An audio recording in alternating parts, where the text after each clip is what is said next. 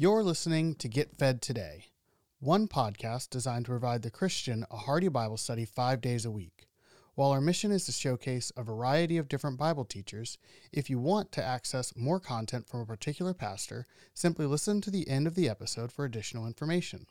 On behalf of the entire team at Get Fed Today, it is our prayer that today's episode encourages your growth in the grace and knowledge of our Lord Jesus Christ. I have been so nervous in speaking to you today. I believe I know why. I believe that we're living in some times of uncertainty. We have some clowns that are talking about the end of the world is coming. We are being mocked in the media, we're being ridiculed. We need to come to a place in our life where I believe it's, it, it, we're coming at a critical juncture in our life as believers, as leaders of our church and community. I believe there has to be a shakeup and a cleansing. I believe this is why there's a, there's a, there's a very tense and intensity in my heart, not as Pancho, but as a minister of the gospel of Jesus Christ. That I can be a conduit to you, that I can convey something to you to encourage you, to strengthen you, to enlighten you. That maybe you can have the burdens lifted. I don't know what it is, but I, I do know that, that this is a very critical time. I pray that each and every one of us will take heed to what is happening this week. I pray that you and I would examine our hearts and to see what's really inside of us. What is our motive? What is our hope? What is keeping you from doing what you know you do best? And I pray as we ask God to bless our time, let us pray. Father, in the name of Jesus, as my heart palpitates so fast and so hard, Lord, it's not that I have fear, but I have reverence for your word. Use me, Father, as a conduit of your grace. Use me, Father, as an outlet of what you want to share to your people, your children. Alleviates us, energizes us, cleanse us from all filth, hygienize our conscience, Lord, through the blood of Jesus. We pray, Father, that we may have an encounter with you tonight and all this week.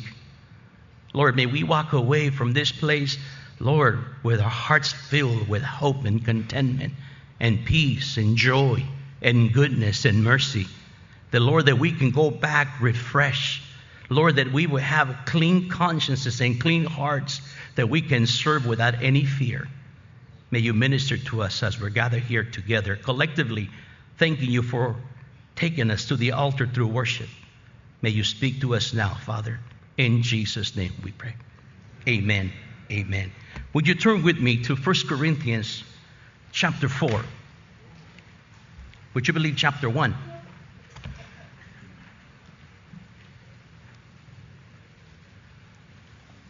First Corinthians chapter 1.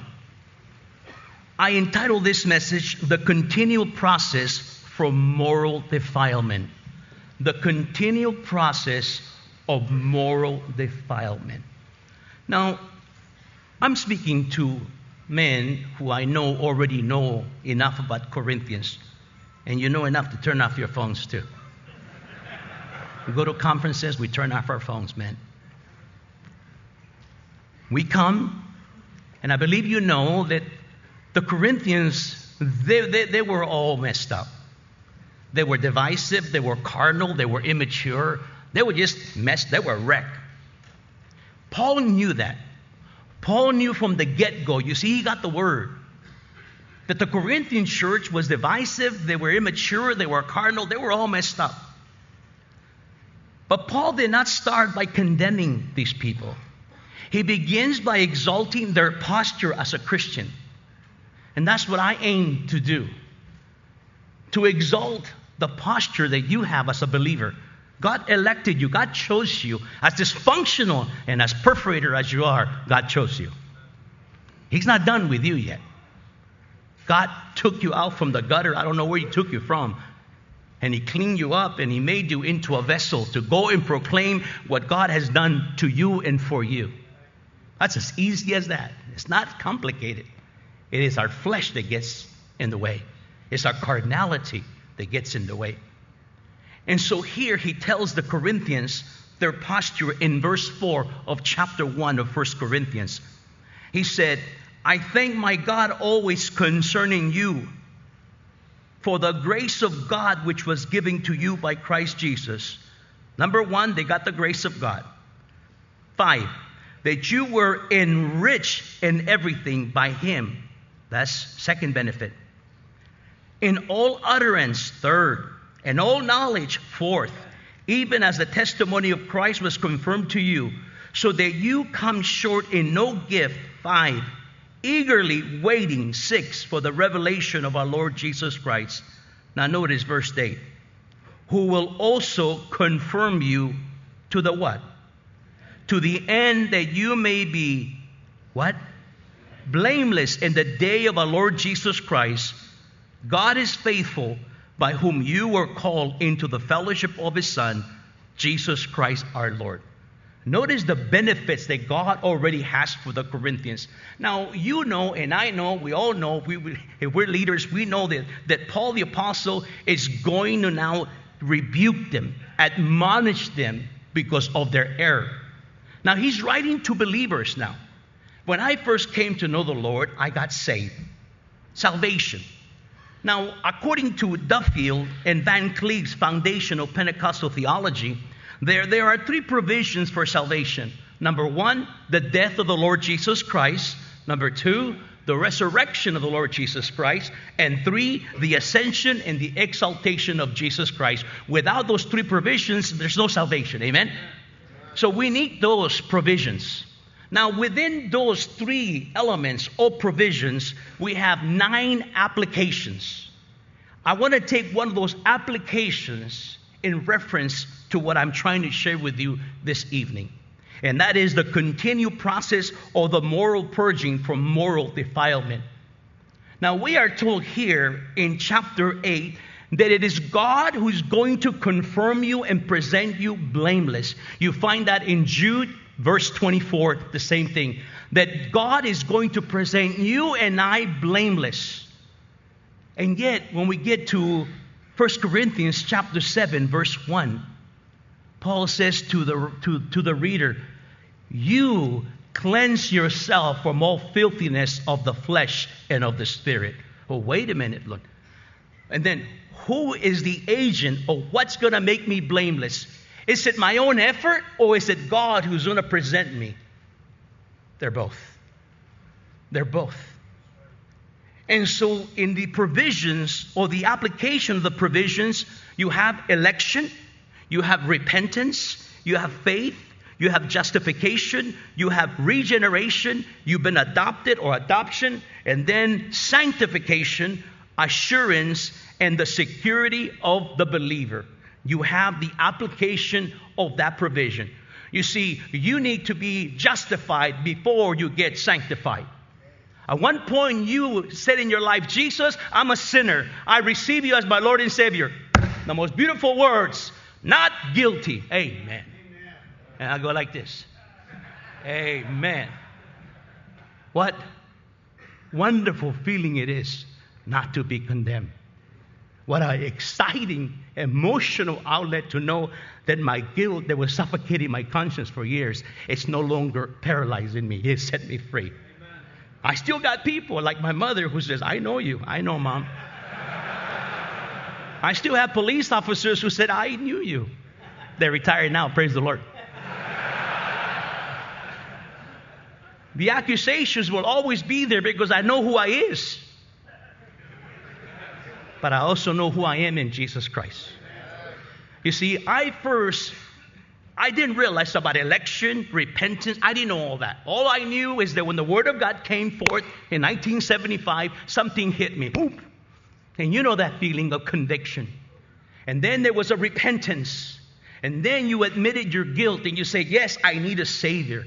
You didn't know all these theology words. You didn't know. All you know is you went in, you got zapped, and that was it. You were not a theologian. You absolutely knew nothing. But, you know, we have election, we have repentance, we have faith, we have justification, and then we have what we call the regeneration, the born again experience. You've been adopted, sanctified, you've been assured, and then you have the, the security of the believer.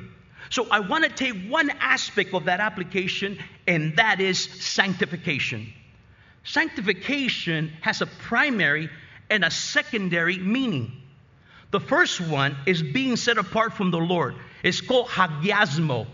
That means that the moment you, be, you become a Christian, it is God that uses that separation as God separates you and you begin a relationship with God in which man enter by faith in Christ, the separation of the believer from evil things and evil ways. Number one.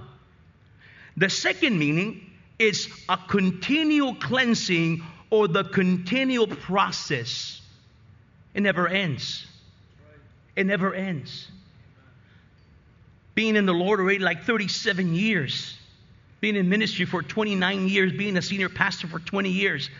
I hope and I pray that one day I can come, oh Lord Jesus, I am, I am so holy and righteous. There's absolutely no blemish in my life. I can say that to you right now. It seems like the older I get, the more blemishes become more magnified in my life. Someone told me, Pastor, why do I, every time I get closer to God do I see my heart darken? Because every time you get closer to the illumination of light, you see your sin. And the closer you get to the light, you'll see who you really are. And the closer you get to the magnificent glory and splendor of the holiness of God, you'll realize that you can say in your heart, Oh God, I'm a man of uncircumcised lips. You want to get closer to God? You're going to see your filth. And that, we'll see that filth. See, the Bible that never speaks there's going to be a com- complete sanctification. We will never see that in this lifetime. The Bible says that He's going to present us blameless in the day of Christ. John says it straight up. If you say you have no sin, you're a, a what? A liar. Complete sanctification will happen when we are graduated from these bodies or until Christ returns for sure. That's when we get complete sanctification. Now turn with me to 1 Corinthians chapter 7, verse, verse 1. Would you believe 2 Corinthians? chapter 1, chapter 7. I'm just testing you, man. Unlike justification, which is a, a, a one time happening, sanctification is a progress, progressive process. Sanctification is a process. When you receive the Lord Jesus Christ, you were justified instantaneously, not guilty, a one time event. Whereas sanctification, Lord Jesus, it begins. There was a song we used to sing, Make me like you. Lord, make me like you. Do you know what we're singing? Make me like you. In other words, are you willing to partake of the, of the cup of the baptism that I have? Yes, Lord. Oh, Lord Jesus sanctification process, though it though sounds, sounds theologically romantic, it is very painful, my friends. The denying of the flesh is very painful because we, by nature, we are attracted to the flesh. But the flesh can also become a foe, turn around you and backstab you. The flesh can never, can never be suppressed by your will.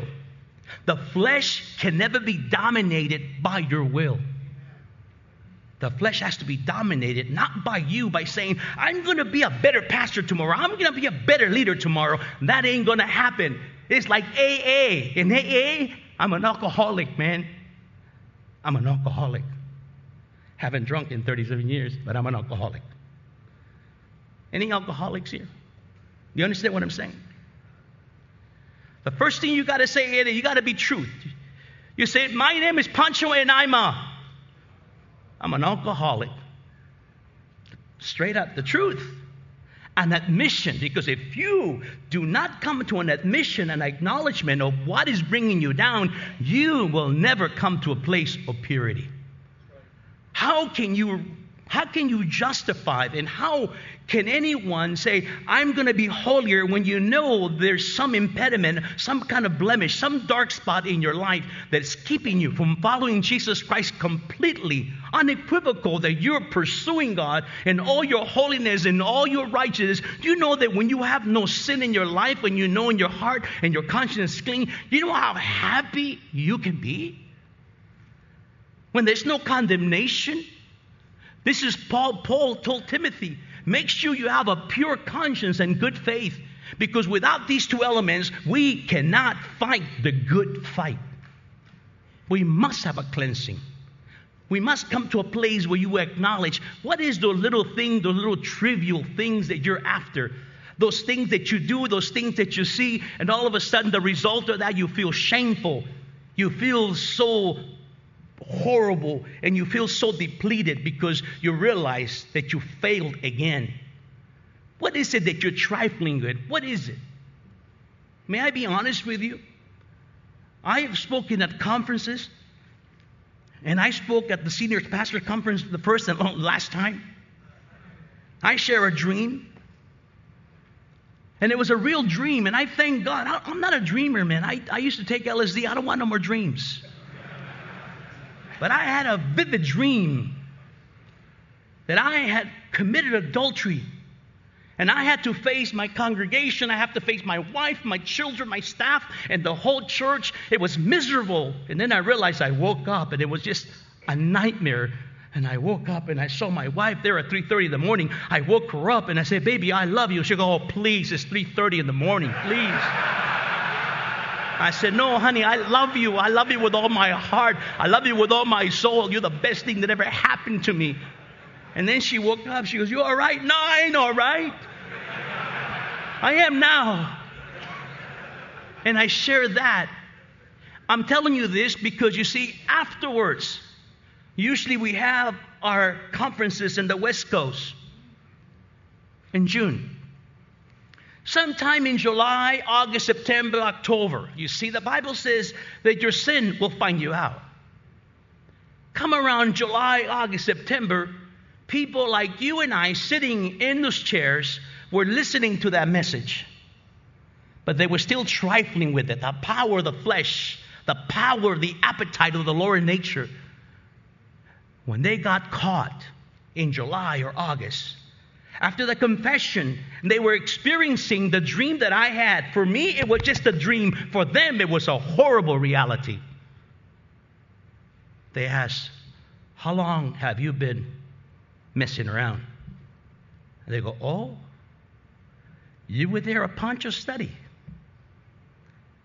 Nothing, nothing did anything to you. You see, sin empowered by the appetite of the flesh, with the empowerment of the enemy trying to seduce you and trying to eliminate you. Man, we're not here.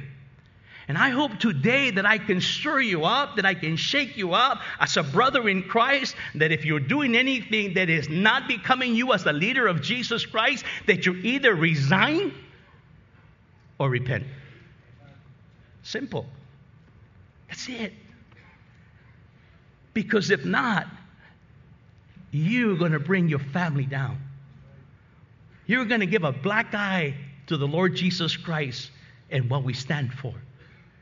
We must come to a place where it says here in verse 1 of chapter 7 of Second Corinthians, therefore, having these promises, meaning in chapter 6 and 5, Having these promises, my beloved, let us cleanse ourselves from all filthiness of the flesh and spirit, perfecting, perfecting holiness in the fear of God. So we have the first primary meaning of sanctification, separation from God. But now we come to the continual cleansing, the secondary meaning, which is a continual process. You see, friends, holy moral character does not come automatic. Holy moral conduct or transformation is it takes a process. It cannot be imputed to you. You cannot inherit it. Each and every one of us have to individually possess this moral character little by little, time with time, in obedience to the Word of God and the following of the example of the Lord Jesus Christ and the empowerment of the agent of sanctification, and that is the Holy Spirit, being full of the Holy Spirit. In sanctification, the one who has been born again deliberately gives up his right to himself to the Lord Jesus Christ and identifies himself entirely with God's ministry to others. When Paul addresses the letter, he will always say, Paul, a slave of the Lord Jesus Christ. But I like the other one. I'm a prisoner of the Lord Jesus Christ. Now, if you've never been busted, you, you really don't understand that meaning. I have. First thing they say, you're under arrest. And the moment you're under arrest, you have no rights. Your hands are tied behind your back. And now you are under the authority of the police. You have no say so. Just shut up and get back in the car. Now you have no rights, at least not now. You're going to prison first, you're going to jail. Paul the Apostle is saying the same thing. I am captured by the Lord Jesus Christ. I'm a prisoner to him. I have rights, but my rights have now been subjugated by the Lord Jesus Christ. He is my Lord, He is my Savior. The sanctification process, as Paul is speaking about here, is the secondary meaning of sanctification. You see, the first one is positional, the other one, second one, is practical. This is the one that I'm referring to you tonight. The practicality. We know we're sanctified, amen? We're sanctified. But now it is the process of sanctification which become the practical one or the experiential one, the one we experience in the everyday life of the arena of life. You see, sanctification process, uh, there's certain methods. The cross is a symbol of self-denial. We preach Jesus Christ and Him crucified. The cross is foolishness to the world, but to us who are being saved, it is the power of the Lord Jesus Christ. So the cross becomes a symbol of death. But we also go through life. If you're over 40, 50 years old, you know what I'm talking about. If you have teenagers in the name of Jesus, you know what I'm talking about. And so the process of sanctification, Paul said in, in 1 Thessalonians 5.23, Now may the God of peace himself sanctify you completely, and may your whole spirit, your soul, and body be preserved blameless at the coming of the Lord Jesus Christ. You see, Paul recognized the Thessalonian Christians were sanctified in the holiness of God, but now they needed that this imputed holiness should now progressively become practical in their lives. Did you know that this week is also another increment of that process in your personal life? This, being here today, being here yesterday, today, and tomorrow, and Wednesday, it is part of that process that God will use for Him to continue that process of practical sanctification. There's some of you who are going to be aroused by what is spoken today, what is spoken tomorrow, what is spoken on Wednesday. By Wednesday, we should come to a conclusion that either God is going to cleanse us from all filth and unrighteousness, but there has to be one element, well, I'll share tomorrow morning. You need to have acknowledgement. If without acknowledgement of any trifle, anything that's bringing you down, I don't want to go to a glossary or litany of what the troubles are. You know what they are. I don't want to mention those things that we do in this setting because it brings filth. And so, as you make an assessment, as you make a quality, decisive qualification, an assessment, a, a quantified assessment who am I? What am I doing? What's keeping me? Is it my old lady? Is it economics? Is it pride? And I wasn't going to mention it but I mention it now. I'll, I'll take it back. Whatever it is holding you down, whatever blemish You got to come to a point in your life, and I hope and I pray that you come to that place in your life where you look at sin and you look at those things that attract you and they become loathsome to you. They become hateful because you know they're poison. When you come to a place of repudiation, when you see something, for me it was see, I was I was attracted to weed. Oh, I was a prisoner of weed. I'm a 60s boy. You can tell by my t-shirt. Weed. I mean, I share this with you. I I was already a pastor, man. Never smoked weed. I'm telling you right now, in the name of Jesus, I have not smoked weed since I became a Christian, let alone a pastor. So don't get any ideas. I'm just telling you the way it is, man. When I, when I, when I, past tense, when I used to smell it, I would go to Venice Beach with my wife or my daughters, and we would go to Venice Beach. They'll be toking up, brother. And I will ask my wife, is, is that weed? She said, Of course it is, dummy. It's weed. Are you sure? No, no, no. Oh, oh, are you sure? It is weed, dummy. It is weed. You know it's weed. Let me see.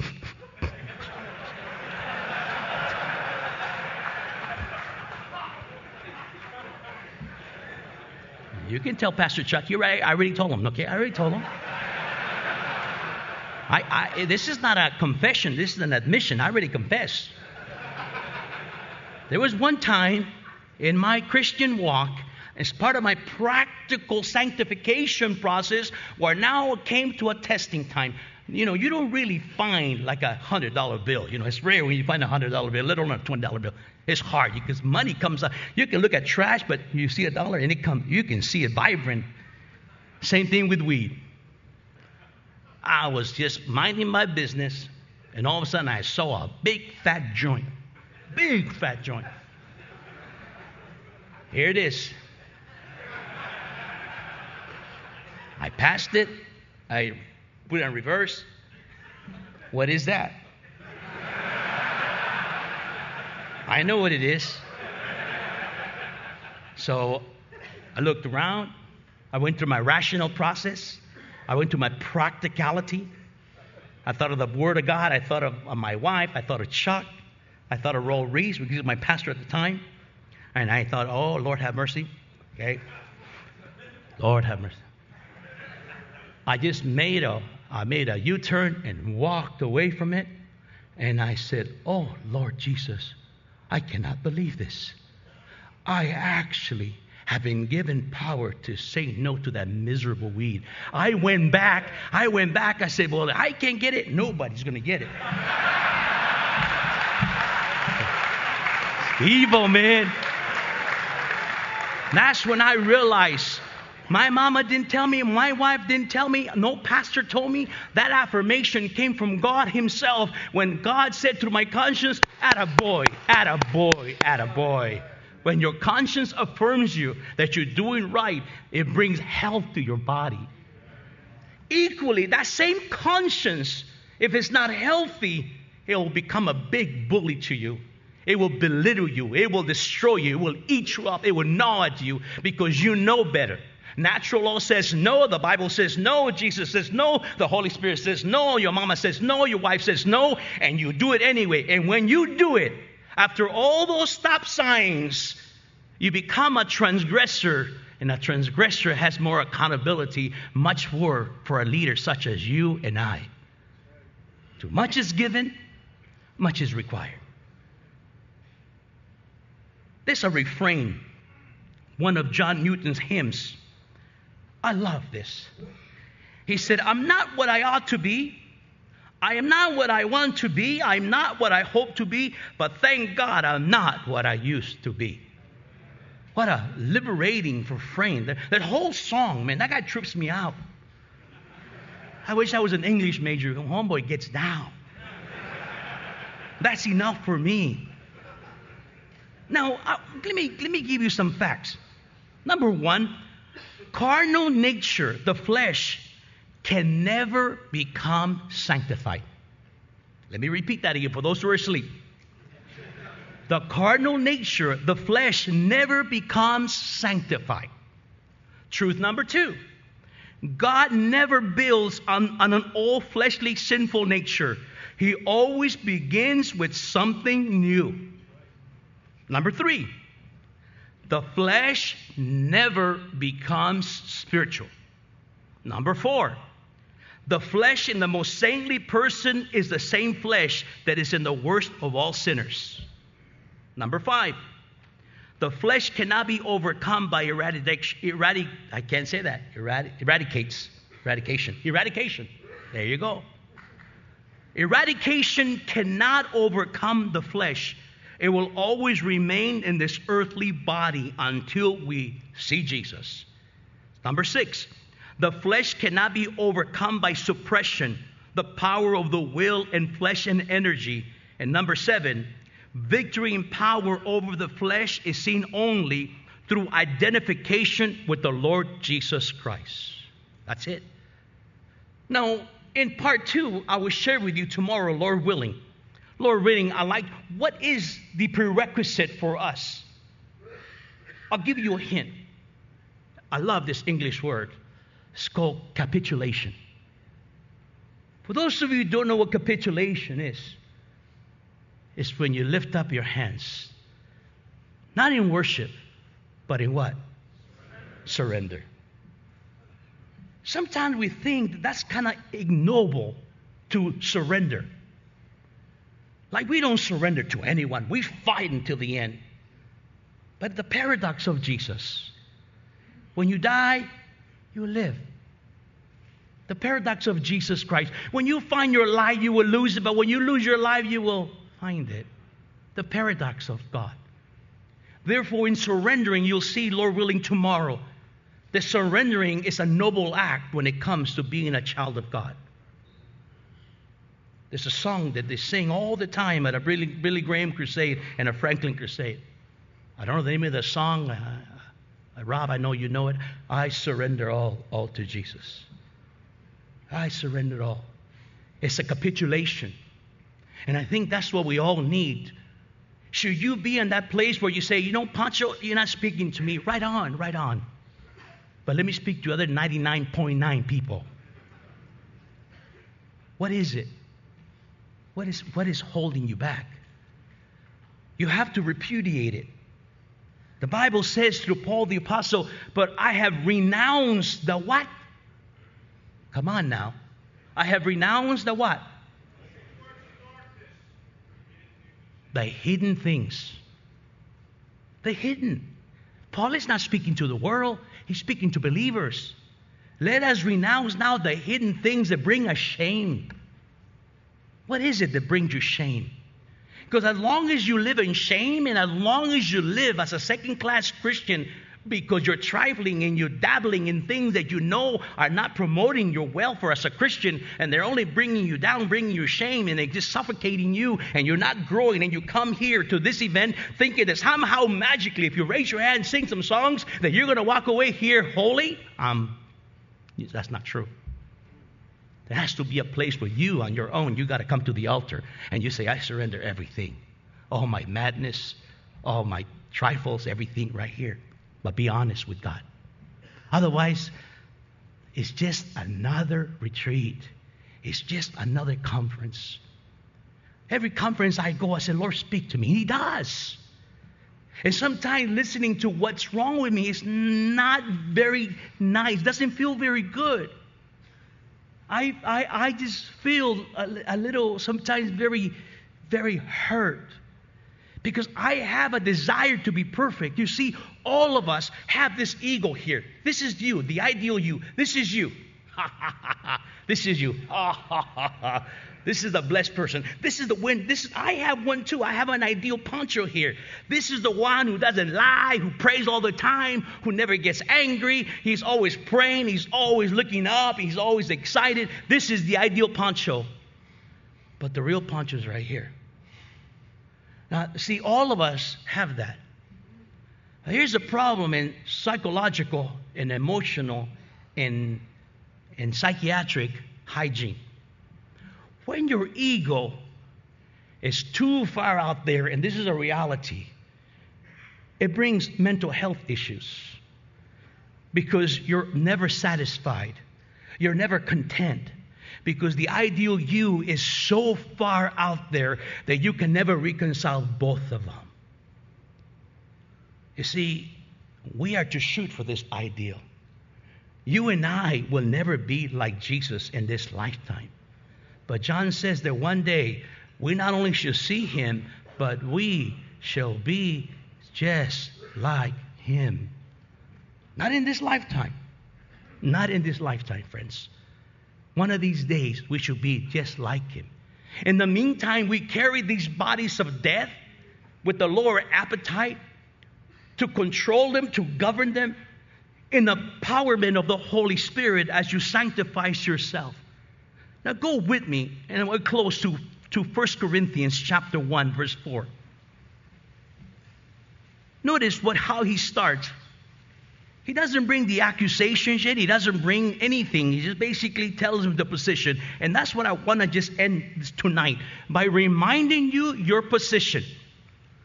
Later on, Paul will bring up the issues. I don't want to bring the issues. I want to remind you tonight, as I am reminded by the word, who I am as a child of God and the promises He already gave me.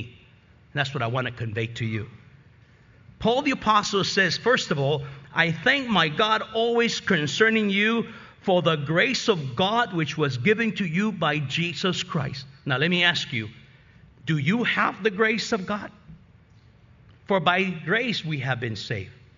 If you think somehow that it was your eloquence, or you had a right, or your, you had credentials, you were so holy that you said, Well, God chose me, of course. See, there's a separation sin, you and I, and Jesus Christ. When we recognize Jesus Christ, there was a bridge there. We know it's Jesus, but that bridge between Jesus and, and humanity, sinful humanity, there's a bridge that God put in there, and He named that bridge grace.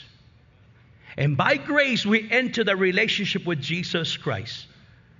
Paul tells the Philippians, He who begun a good work in you will be faithful to complete it. Who is going to complete it? God is. How? By the agency and the agent, by the office and the work and the operation of the agent of sanctification, and that is the Holy Spirit. So, friends, you understand now what Paul says? Do not grieve the Holy Spirit. Do not quench the Holy Spirit. What is he trying to say? Because if you bottleneck the work of the Holy Spirit in your life, the work of practical sanctification will never be completed in you or will not be in process. The way you were last year is the way you are this year. And guess what? If there is no change, you'll be here again next year and the next year after that with no victory, with no contentment, with no joy, with suppressed anger, you're looking at other people thinking, I should be doing that, and yet you don't repudiate what is holding you down. You don't acknowledge it, you don't confess it, you don't capitulate to the grace of God. So here he says, number one, they have the grace of God. Secondly, they're enriched in everything. Now think about enrichment. What's enrichment? In everything. If I said, man, this will enrich your life, what would you say? something to add enrichment to your life. I can think of one thing good health to enrich my life. Good health. I thought maybe in the past, if Lord, if you can give me hair, that will be enrichment to my life. But seeing there's a lot of us here today, I feel a camaraderie and a fraternity. I don't want hair no more. But an enrichment in everything, that means a supplementation, an enhancement, an improvement. That God has enriched us with all utterance. What does that mean, all utterance? You see, among the Greek philosophers, especially the Stoic people, they believed that the word logos came to mean the rational principle that gave order to the cosmos. It could therefore be equated with God. Human reason, in turn, derived from the universal logos, as Paul says in 2 Corinthians 8 7. But as you abound in everything, in faith, in speech, in knowledge, in all diligence, and in all your love for us, see that you abound in this grace also. All knowledge. The Bible speaks often about human knowledge, but the knowledge of God is greater and is the chief duty of mankind to know the knowledge of God. Solomon says in Proverbs 9:10, the fear of the Lord is the beginning of wisdom, and all knowledge of the Holy One is understanding. The chief duty of mankind, according to the prophet Hosea, chapter 6, verse 6, says, For I desire mercy and not sacrifice, and the knowledge of God more than burnt offerings. And then he says here in verse 7, You come short in no gift. Uh, what does that mean? You come short in no gift. You got to reverse some of these things. English language, man. This English language is hard and it's weird. You come short in no gift basically means there's over an abundance of gifts. What kind of gifts? Supernatural gifts. And the Bible says here that God has given you an overabundance of spiritual give, gifts. And due to all this that you have, you are now eagerly waiting for the revelation of the Lord Jesus Christ.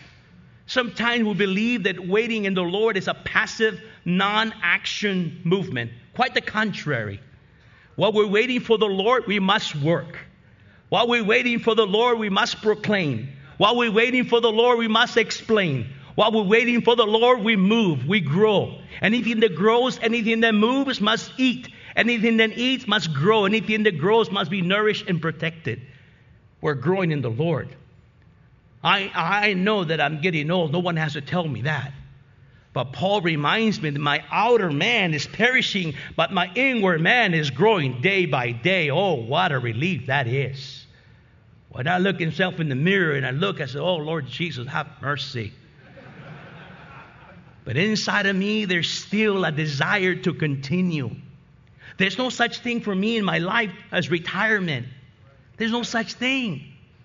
I don't have the energy, but yet I'm able to still move and go, whatever. And as long as I'm able to have agility and I have the physical means that I'm not handicapped, that I can still become ambulatory, meaning I can walk with my legs, I'm going to continue going to wherever God leads me because that's the calling God has given me. And I don't want any impediments. I don't want nothing stopping me, especially myself. I don't want that. I'm very transparent with my congregation, very transparent. I tell them the way it is.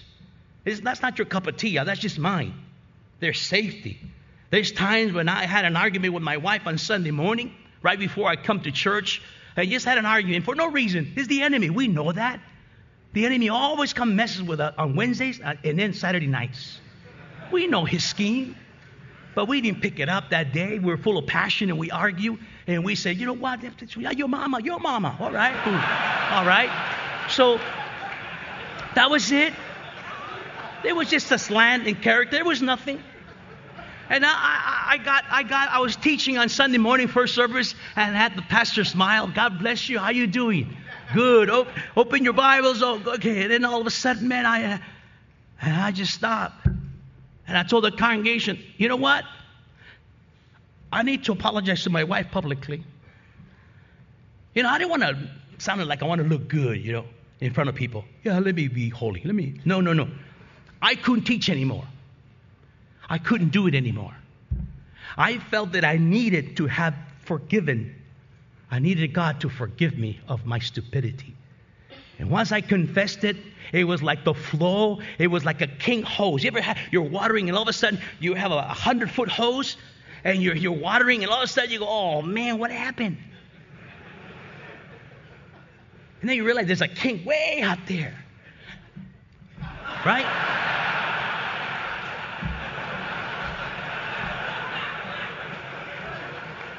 You try to be like Zorro, and nothing works. So what do you do? Here's what I do. I, I, I, put a V, I choked it, and I walk all the way. I unkink it so I can have flow again. That's exactly what happened that day.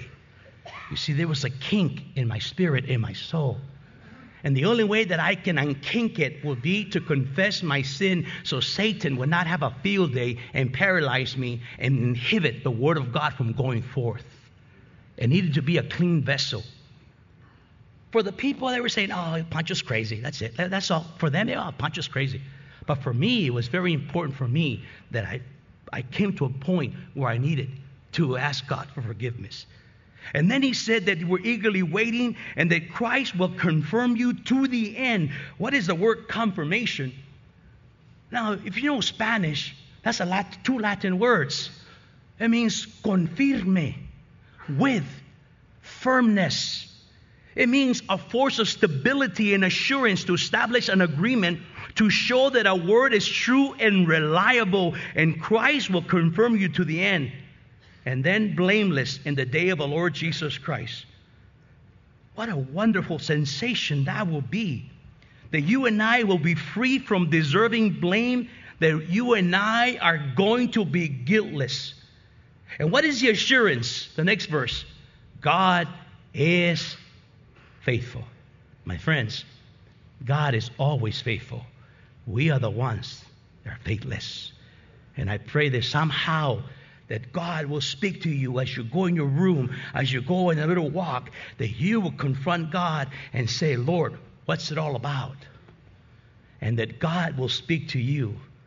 And that you, in fellowship with God, and making an assessment, an inventory, an appraisal of who you really are in the Lord, that you can come to a place in your life and you say, you know what? There's really nothing. If there isn't anything, praise the Lord. Praise God. But if there is something there, we got to surrender. How do we do that? Lord willing, we have an answer from my study tomorrow. Father, in the name of Jesus, praise you. Thank you. Thank you for your love and your goodness and your mercy. Thank you for the salvation, the sanctification. Thank you for the assurance that we have in you. Father, I ask you as a sinner that you, Father, will continue to protect me, strengthen me. That you, Father, will put a hedge of protection upon each and every man who's here. May you protect their children, their marriages.